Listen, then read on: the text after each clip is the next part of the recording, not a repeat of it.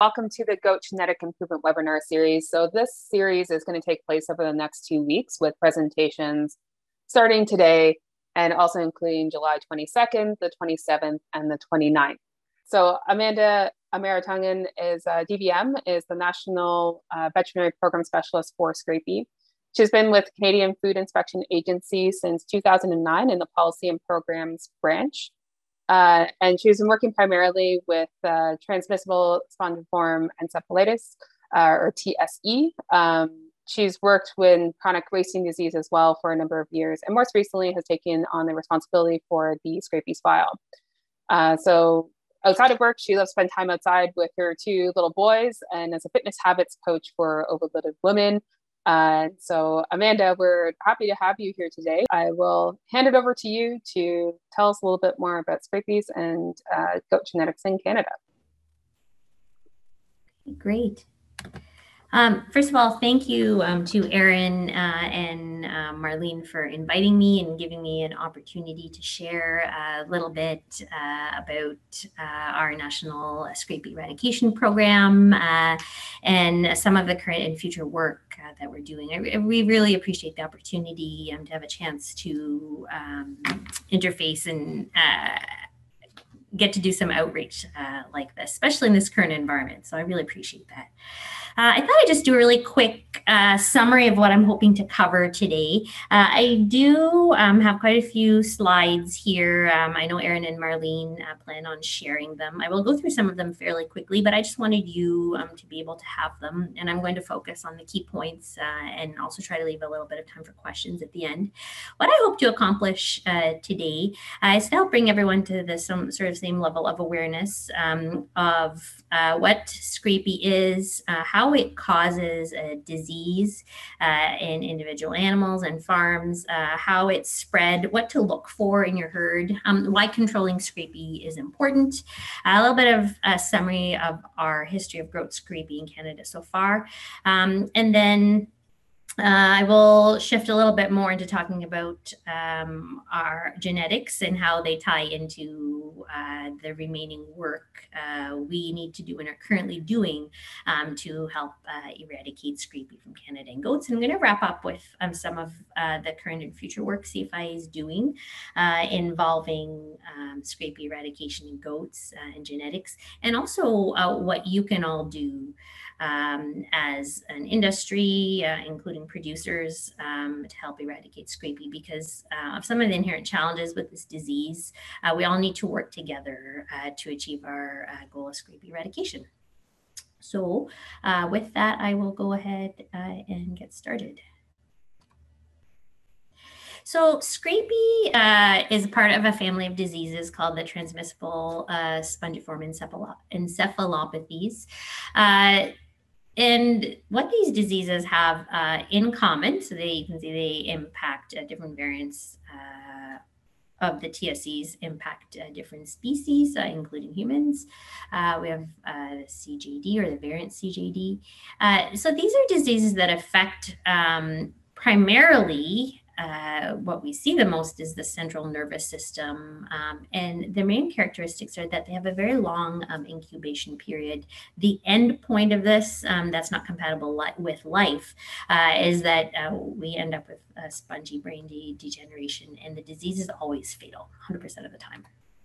So, just a little bit about the agent. Uh, it's caused by a rogue uh, protein, uh, the prion rogue version of the prion protein, uh, which accumulates in many tissues, um, as I'll talk about. Some of um, the key ones, though, are our lymphoreticular system, which um, involves our immune system um, and the fluid that goes through our body, as well as our central nervous system, which is pretty important, right, um, as far as being compatible with life. Um, and so, what happens is that we have the normal prion protein, um, something happens uh, and it converts into this um, rogue or abnormal prion protein. The major challenges with this disease um, that involve really all of us uh, is that it has a prolonged incubation period. So we can have um, infected farms and uh, infected animals for a number of years and not know it, um, which is why uh, testing is so important. Uh, we have this um, challenge of environmental persistence. the scrapie prion can live um, in the environment, various aspects of the environment on the farm for a number of years. Um, and the lack of immune response. So, un, unlike uh, bacteria or a viral disease, um, we can't detect it easily in live animals um, because of this lack of um, immune response. So that makes it not only difficult to detect, but also we can't treat it. Uh, this slide is just here to show you um, that based on what we know, uh, the scrapie prion uh, is widespread in almost every major tissue system um, in the body. Uh, and that makes it challenging as far as transmission and contaminating um, the environment and also and also direct and indirect transmission um, between animals. Uh, having been a TSE expert at CFIA for a number of years, I uh, spent the spend the bulk of my time of my career here with chronic wasting disease. And so, in the gamut of um, TSEs uh, that for which we have um, programs for uh, in Canada through the government of Canada. We have BSE on one end that's limited to very select tissues, so it's not as infective. We have scrapie um, traditionally has been in the middle, um, and then we have CWD or chronic wasting disease on the end as far as being the most um, infective and spreading as easily. What we've recently found out in recent years is um, you know, we have um, more widespread tissue distribution um, and tra- Scrapie transmits more easily um, than we had thought. So it's actually closer um, on the spectrum uh, now to CWD um, than BSE than we had previously thought. Uh, so as far as transmission, how is this transmitted um, to uh, the individual animal or in between uh, between animals. Main um, method of infection is through ingestion. So um, they're taking it uh, in primarily orally. Uh, and the two key uh, avenues are around the time of lambing and kidding. So prions are excreted in the placenta and vaginal discharges. So any animal um, that has access to a lambing and kidding, um, lambing or kidding environment um, can ingest the prions and become infected. Um, neonates are particularly uh, susceptible as they are to many things. Uh, and then the other piece um, that um, has come more to the forefront with Scrapie um, in recent years is that prions um, we know because they impact more tissues than we had previously uh, been aware of. Um, they are secreted or excreted, uh, contaminating um, the premises. So that means um, they, when I say secreted or excreted, that means you know any fluid um, that that exits um, the body. So the really common ones are milk, feces, and urine. So we can have things like contaminated pastures, barns. You know, obviously there's the lambing, kidding areas, um, and the challenge we have with our current science is that we don't have the ability to detect scrapie in the environment, nor do we have the ability to treat a contaminated um, environment. I mean, we do as far as clean, cleaning and disinfection, um, but there's no hundred percent um, solution because you know, of course, um, far farms are large, expansive areas. Uh, and so we have had uh, reports of very long periods of environmental persistence. So that can be a big challenge, um, especially if we may have an infected farm or infected animals and we don't know it. Uh, I'm not going to go through um, all of these clinical signs, but the thing I will bring your attention to um, that can impact you uh, as a producer is that um, the disease can have an incubation period of up to two to five years. And so having this prolonged um, incubation period is a challenge because we can have animals that don't present clinically. You know, they can be harboring the disease, they can even be shedding it in the environment, they can be transmitting it to other animals, and we don't know. Um, the clinical course, so when we see signs in the animal clinically, is fairly short, one to six months. So by that point, um, you know, we could have significant spread of disease um, already. Uh, in, um, you know, as far as um, overall herd mortality for the Scrapie Flock Certification Program, uh, we consider a two to three percent to be, you know, average.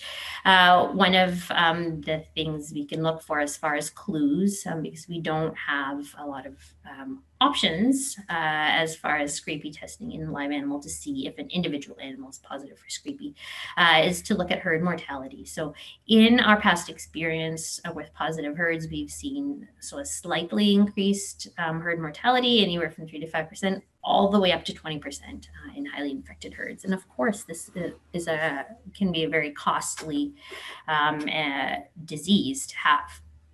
So, what can this look like? You know, we see all these lists uh, of clinical signs, and the challenge, because it has a long incubation period and can affect so many tissues, uh, is that um, there isn't, a, you know, a very always a very very specific um, set of signs, and we can say that animal has scrapie for sure. And so, what we often see, you know, in Europe, um, there have been reports of pruritus or sort of that classical itchy itchiness that's associated with the name scrapie. But in North America, what we've seen more often, what we've learned, is we see just sort of more poor doers. Um, so poor doing animals, um, wasting, and as many of you know, that can that's not specific to scrapie. Um, and neurological and encephalic signs are common. Um, so uh, again, we can't see neurological signs, but it can be a wide range um, of how it can present. So basically, scrapie should be considered as a possible diagnosis in any animal um, with any neurological signs or any sort of poor doer um, or wasting uh, condition. Um, so I wanted to bring that to your attention because you know when you read, you look in the textbooks or you see um, you know information out there, you might think there's sort of this very clear picture, um, and I just wanted to highlight that there often isn't. It's often um, very subtle, and that's where um, testing uh, animals that die, uh, mature animals that die or are slaughtered, um, is a very very important tool uh, in our arsenal for detecting scrapie. Just a little bit of history. It's been around. It's a quite uh, an uh, disease has been uh, reported first described uh, in the UK 1732 first report case in Canada was 1938 it became reportable um, in 1945 we officially um, developed a scrapie eradication program in 2005 and our goal is to be scrapie free. So much like um, Aaron was uh, talking about breeding for genetic resistance over time uh, our goal to be scrapie free is a goal that we achieve over a number of years um, over time. And what we want to do is just keep moving um, in the right direction. Importance of scrapie control. So not every country in the world is recognized to have scrapie. And so what that means, because we don't recognize that everybody has it, is that it is a barrier um, to trade. Uh, and so um, for us specifically here in Canada, it is a current barrier to export with certain trading partners.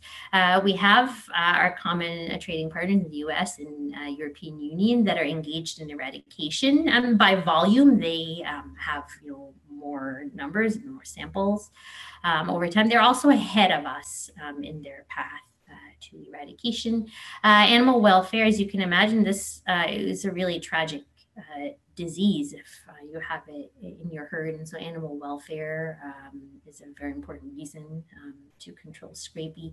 Environmental accumulation, um, as I mentioned, um, because we have this problem with environmental persistence, uh, you know, we want to try to uh, find all of the scrapie positive farms um, and clean uh, this out as much as we can to help prevent future problems.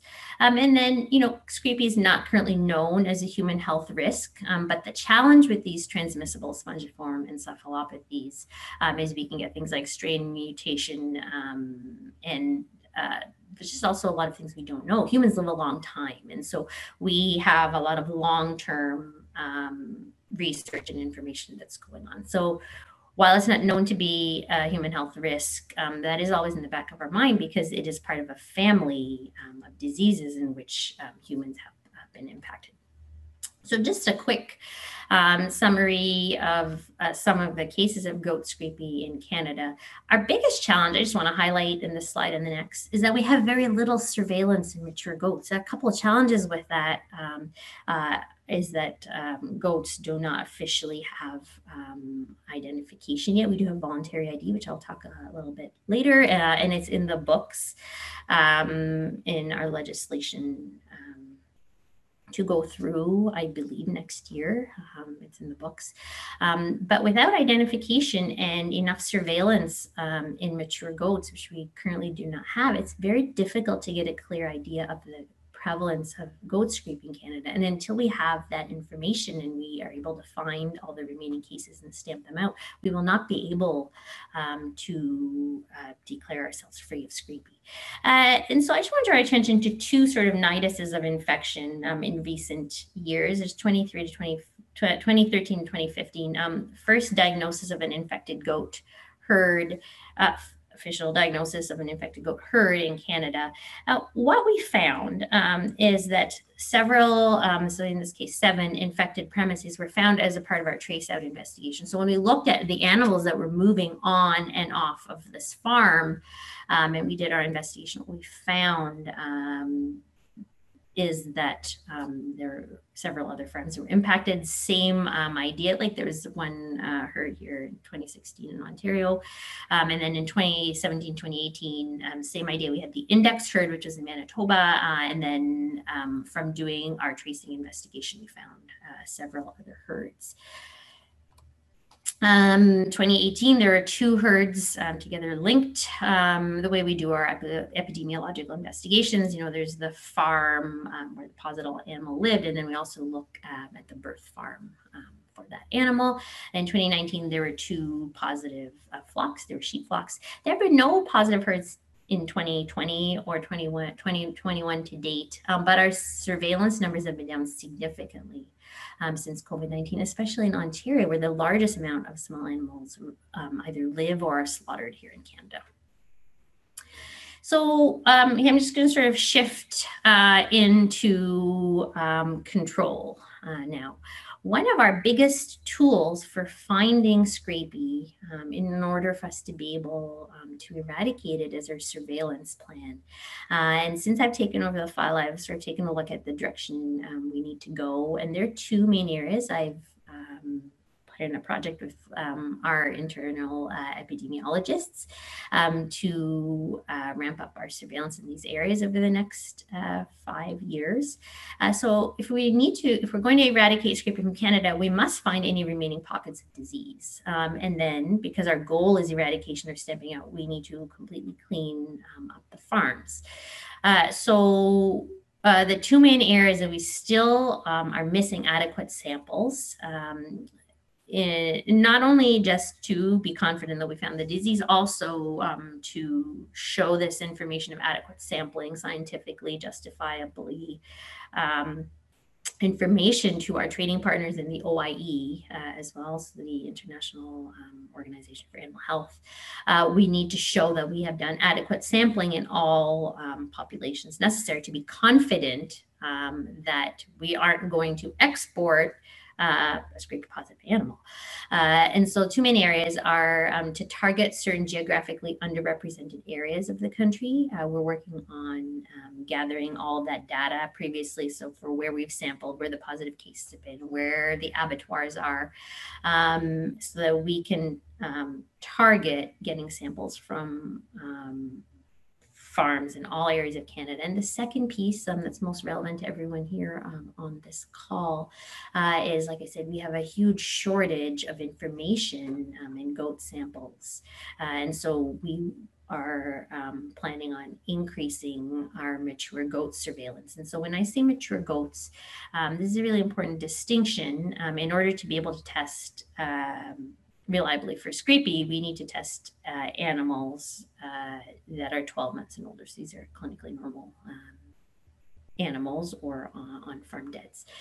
Um, and so we really need to ramp that up um, in the next uh, several years. So we're working on, um, as I mentioned, um, past surveillance data, mapping it out, abattoir locations. Um, and one of the other pieces, in which I really appreciated uh, Aaron uh, and Marlene inviting me um, for this talk, is that uh, it's really important to me to work on doing some outreach. I'm getting to know um, the various uh, sectors of the goat uh, industry um, in Canada, goat producers, um, and us finding ways um, to get into the abattoirs and collect more of those mature goat samples. Um, and when you have an animal that dies on farm, we have a national surveillance program. Um, so, you know, at uh, no cost to you, the CFIA is either able to, you know, come out to your farm as logistically feasible to pick up the sample um, and bring it in for scrapie testing, um, testing the heads. Um, uh, the brain and lymph node, um, or you know, you can call your local district office. You can drop off um,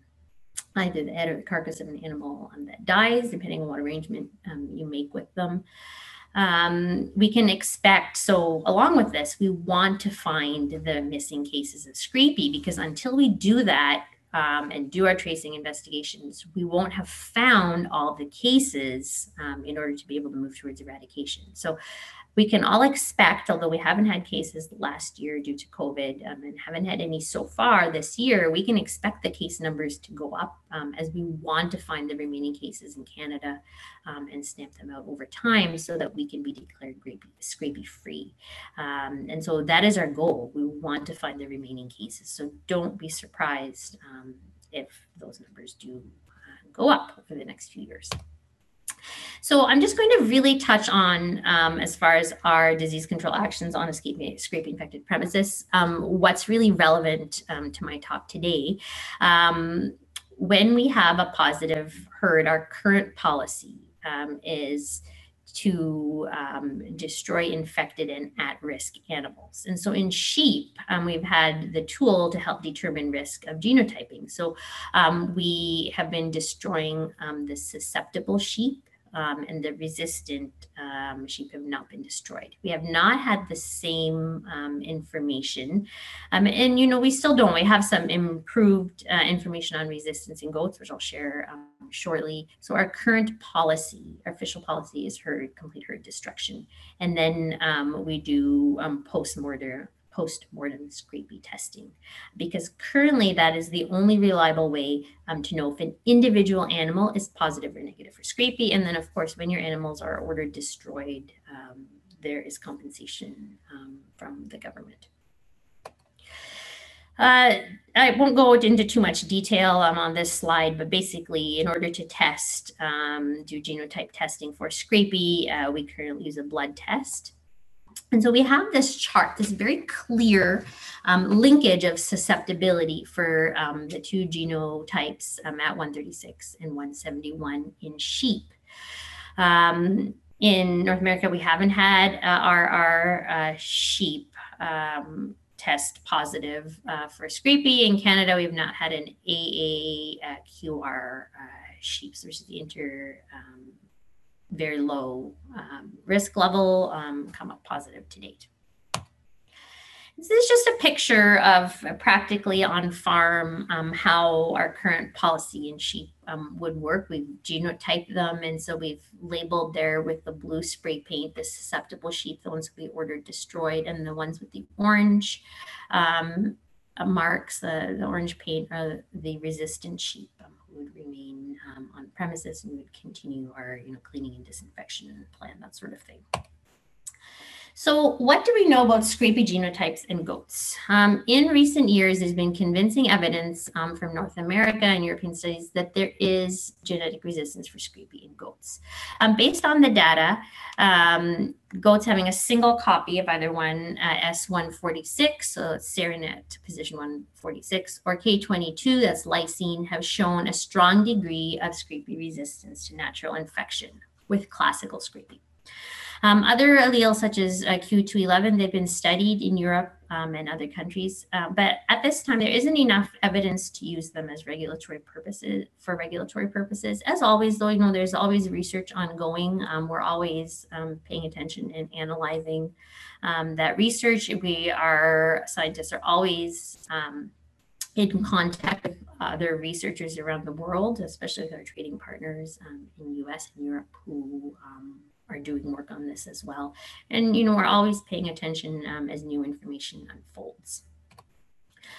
Um, so just a little bit about some of the information um, Dr. Mitchell at our OA Reference Lab has collected over um, the last several years on these alleles in Canadian goat breeds. So S146 is the most common um, allele for scrapie resistance found in meat breeds, um, such as Boer and Savannah, as well as Nubian uh, dairy goats.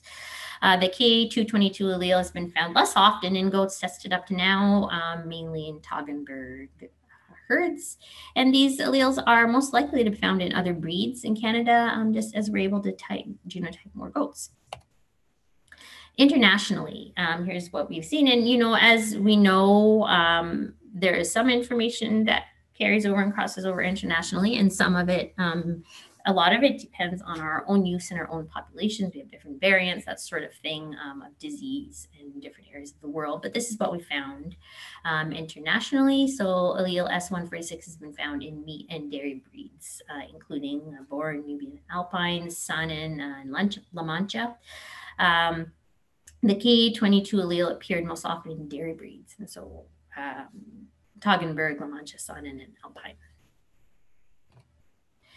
How does this apply to the goat industry? Um, so at this time, uh, in line with our trading partners, we've had, of course, these discussions um, behind the scenes in our work with them.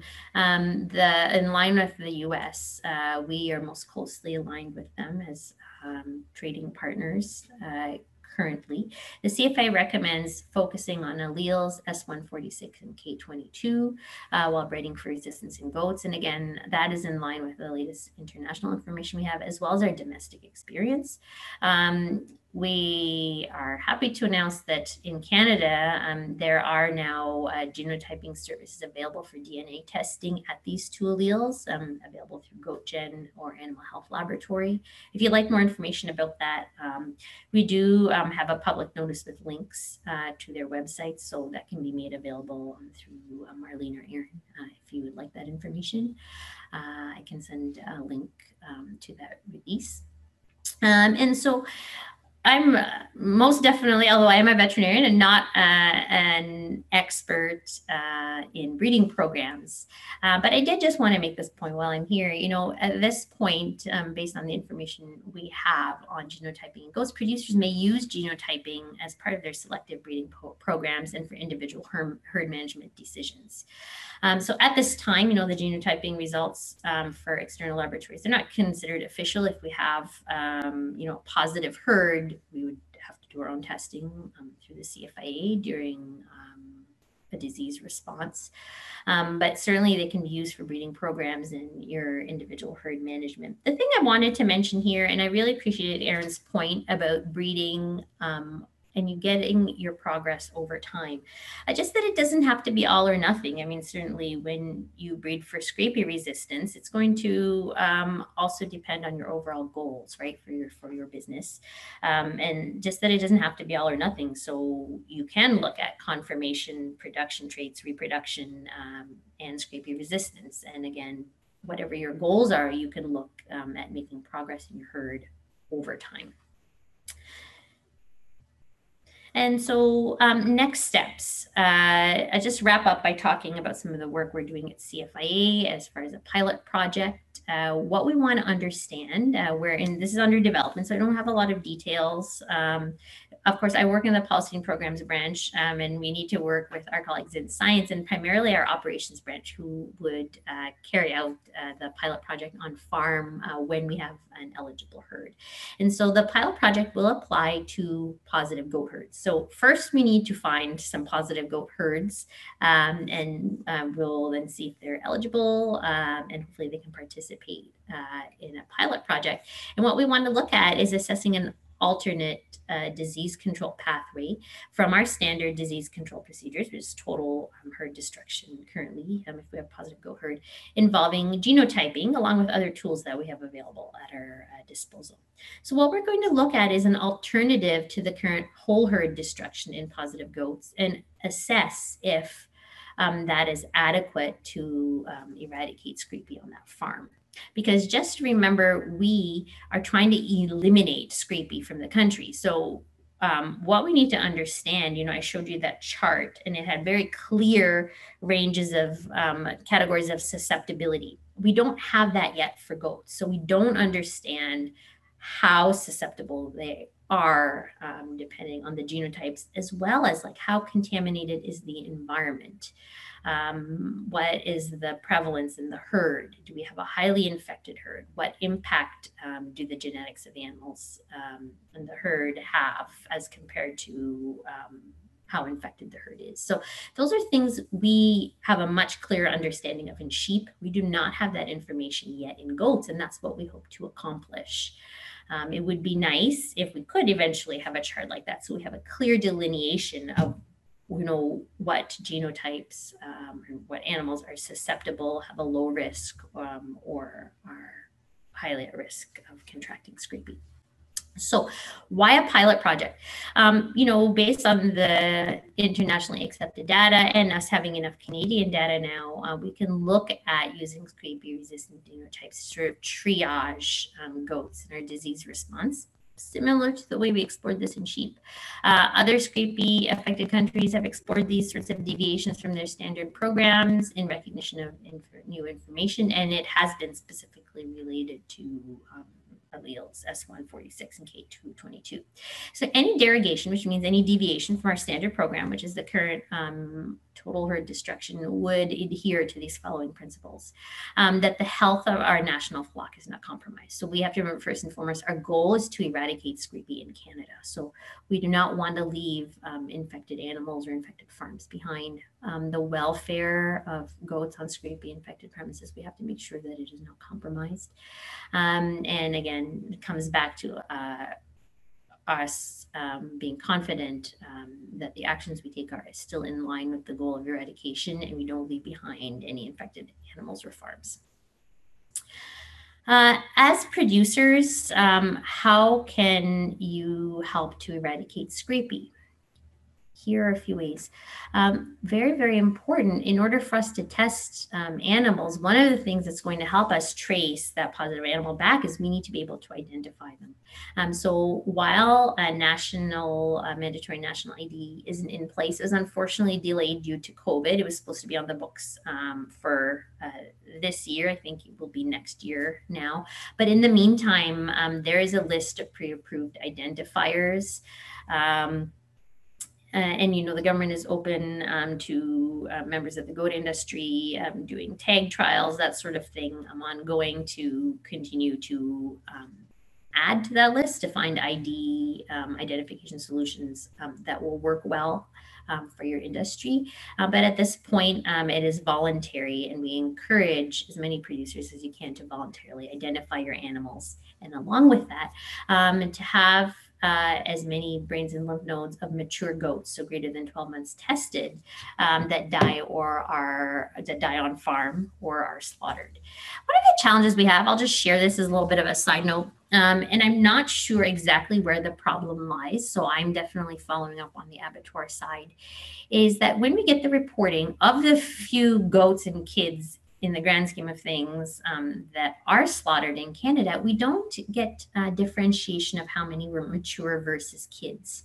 And so we can't use that data um, because what we're looking at is the pool of eligible animals to be scrapie tested, and they need to be 12 months or older um, in you know non-clinical animals for us to be confident um, in you know in the, the, test results. So one thing you can do as a producer uh, is to uh, a indicate your animal's age um, when the intake is there and request that that information is um, shared on the submission form. And like i said from my end i'm following up um, through CFIA and the abattoirs um, to try to have better differentiation um, when animals are slaughtered, whether they're mature or immature animals.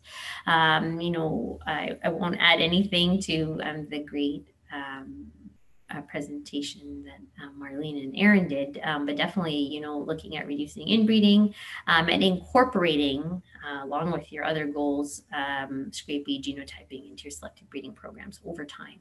And the other piece is to join the Scrapie Flock Certification Program or um, to help manage the risk in your herd by goats um, from producers on the Scrapie Flock Certification Program. that's all I have. Hopefully, you have a few minutes for questions.